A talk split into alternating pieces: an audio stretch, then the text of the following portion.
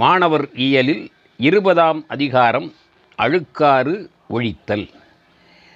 சொல்லில் ஏற்படக்கூடிய குற்றத்தை நிறைவு செய்த பிறகு மனம் அது அழுக்கு இல்லாமல் இருக்க வேண்டும். மனத்துக்கண் மாசிலனாதல் அனைத்தரன் ஆகுல நீர பெற. மனதிலே குற்றம் இல்லாமல் இருந்தால் அதுவே பெரிய அறம். அந்த குற்றம் சேரச் சேர சொல் பாதிக்கும் செயல் பாதிக்கும் அதனால் மன அழுக்கை நீக்க வேண்டும் என்பதற்காக விளக்கல் என்று சொல்லாமல் அழுக்காறு ஒழித்தல் என்று சொல்லுகிறார்.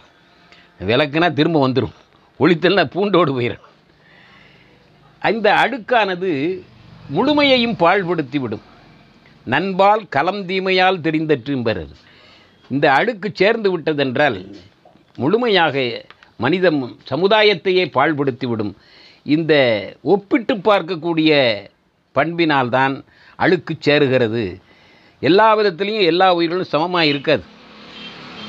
எதிர் வீட்டில் என்ன நடக்கிறது? அதை மாதிரி நம்ம வீட்டில் நடக்கலையே. பக்கத்து வீட்டில் என்ன நடக்கிறது? அதை மாதிரி இல்லையே என்ற ஒரு ஏக்கம் எதிர்பார்ப்பு இதெல்லாம் சேரும் பொழுது அழுக்கு சேர்ந்து கொண்டே இருக்கிறது.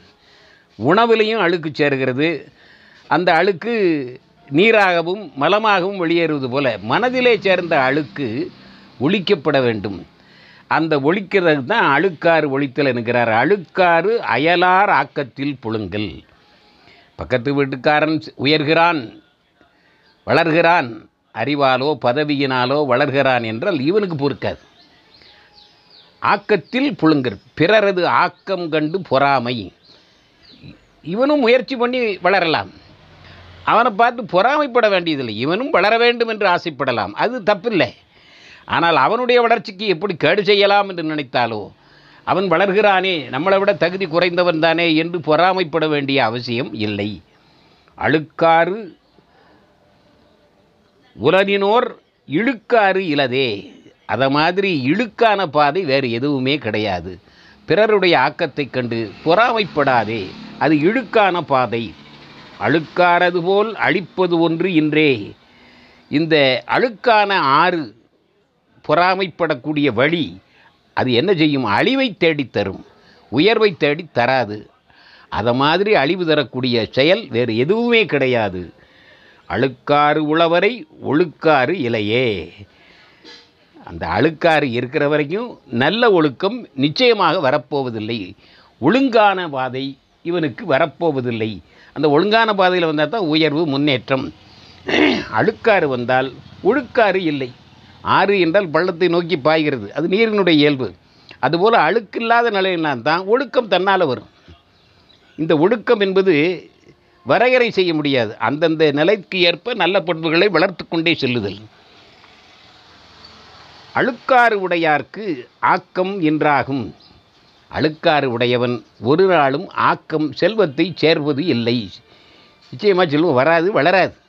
பொறாமை பிடித்தவனுக்கு செல்வம் வராது. சிறு கதை சொல்லுவார் கடவுளே வந்து வரம் கொடுத்துட்டாலும் உனக்கு என்ன கிடைக்குதோ அதே மாதிரி பக்கத்து வீட்டுக்காரனுக்கு ரெண்டு பங்கு கிடைக்கினார். சரி அப்படின்ட்டான். எனக்கு ஒரு வீடு வேணும்னா ரெண்டு வீடு அவனுக்கு வந்துடுது. ரெண்டு கார் வேணும்னா நாலு கார் பக்கத்து வீடு வந்துடுது இவனுக்கு பொறுக்கலை. பார்த்த உடனே கடவுள்கிட்டே கேட்டேன் எனக்கு ஒரு கண்ணு போகணும்னா. இந்த மாதிரி அழுக்காறு வந்தால் முழுமையும் கேட்டை கொண்டு வந்து சேர்க்குமே தவிர நன்மையை கொண்டு வந்து சேர்க்காது. அழுக்காறு உடைமை கீழ் அழுக்காறு என்ப வறுமையும் பசியும் சிறுமையும் உளவாம். அந்த அழுக்காறு கை கொண்டான் என்றால் வறுமை வரும் பசி வரும் சிறுமை இகழ்ச்சி வரும் இவையெல்லாம் தொடர்ந்து வரும் ஒன்றன் பின் ஒன்றாக. அதனால் அழுக்காறு கொள்ளக்கூடாது பொறாமை கொள்ளக்கூடாது. யார் யாருக்கு என்னென்ன உண்டோ அது அது வந்து சேரும். அந்த உரிய நேரத்தில் குறைந்த நேரத்தில் நிறைய சம்பாதிக்கணும் என்றோ இந்த வணிகத்தில் உயர்ந்த பொருள் குறைந்த விலைமா அது எப்படி தர முடியும்? அப்போ அந்த அழுக்காறு என்பது பிறரை கண்டு பொறாமைப்படுதல். அது இல்லாமல் நேர்மையான வழியிலே சென்று முயன்று நமக்கு என்ன கிடைக்கிறதோ அதை பெற்று மகிழ வேண்டும். விலங் விலங்குளும் அழுக்காறு இலங்குதல் இல்லை. மனிதன்தான் முதுகு தண்டு நேராக வளர்கிறான். விலங்குகள் எல்லாம் குறுக்க வளர்கின்றன. அந்த விலங்குகளுக்கும் அழுக்காறு இலங்குதல் இல்லை. அது பாட்டுக்கு இயற்கையோடு ஒட்டி வாழ்கிறது. அதுக்கு பொறாமையே கிடையாது. சுத்து சேர்க்கணுங்கிற கிடையாது. வீடு மாட்ட மாளிகை வேணுங்கிறது கிடையாது. அழுக்காறு அந்த இதுக்கு கிடையாது. மனிதனுக்கு தான் அழுக்காறு இருக்கிறது. பணம் கண்டுபிடித்த பிறகு கோடி கோடியாக சேர்க்க வேண்டும் என்று நினைக்கிறான் இயற்கையாக உண்டு. அருமையாக வாழ்கின்றன விலங்குகள். அல்லது நாம் பாடம் படிக்கணும்? குரங்கும் காக்கையும் இறப்பது தெரிந்தால் தனியாக போயிருமா?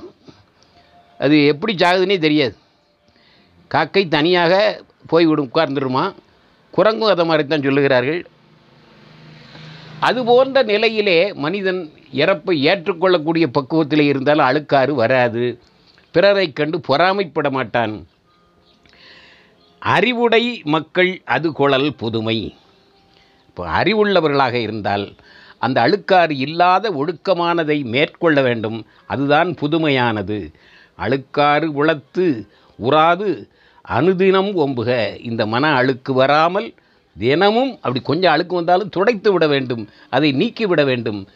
பொறாமைப்படாமல் பக்கத்து வீட்டுக்காரர்களது நாமளும் நல்லா இருக்கலாம்ங்கிற எண்ணத்தோடு அந்த நிலையிலே வாழ வேண்டும். நமக்கு வந்தாலும் அதை பிறருக்கு பகிர்ந்து கொடுக்க வேண்டும். அவன் பொறாமப்பட மாட்டான். அப்படிப்பட்ட ஒரு நிலையிலே வாழ்ந்தோம் என்றால் அழுக்கு யாருக்கும் சேராது.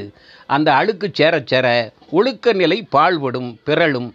பொறாமை வரும் வளரும். அதனால் தீங்கு வரும் என்பதனை அருமையாகச் சொல்லி நிறைவு செய்கிறார் இருபதாம் அதிகாரம் அழுக்கார் ஒழித்தல்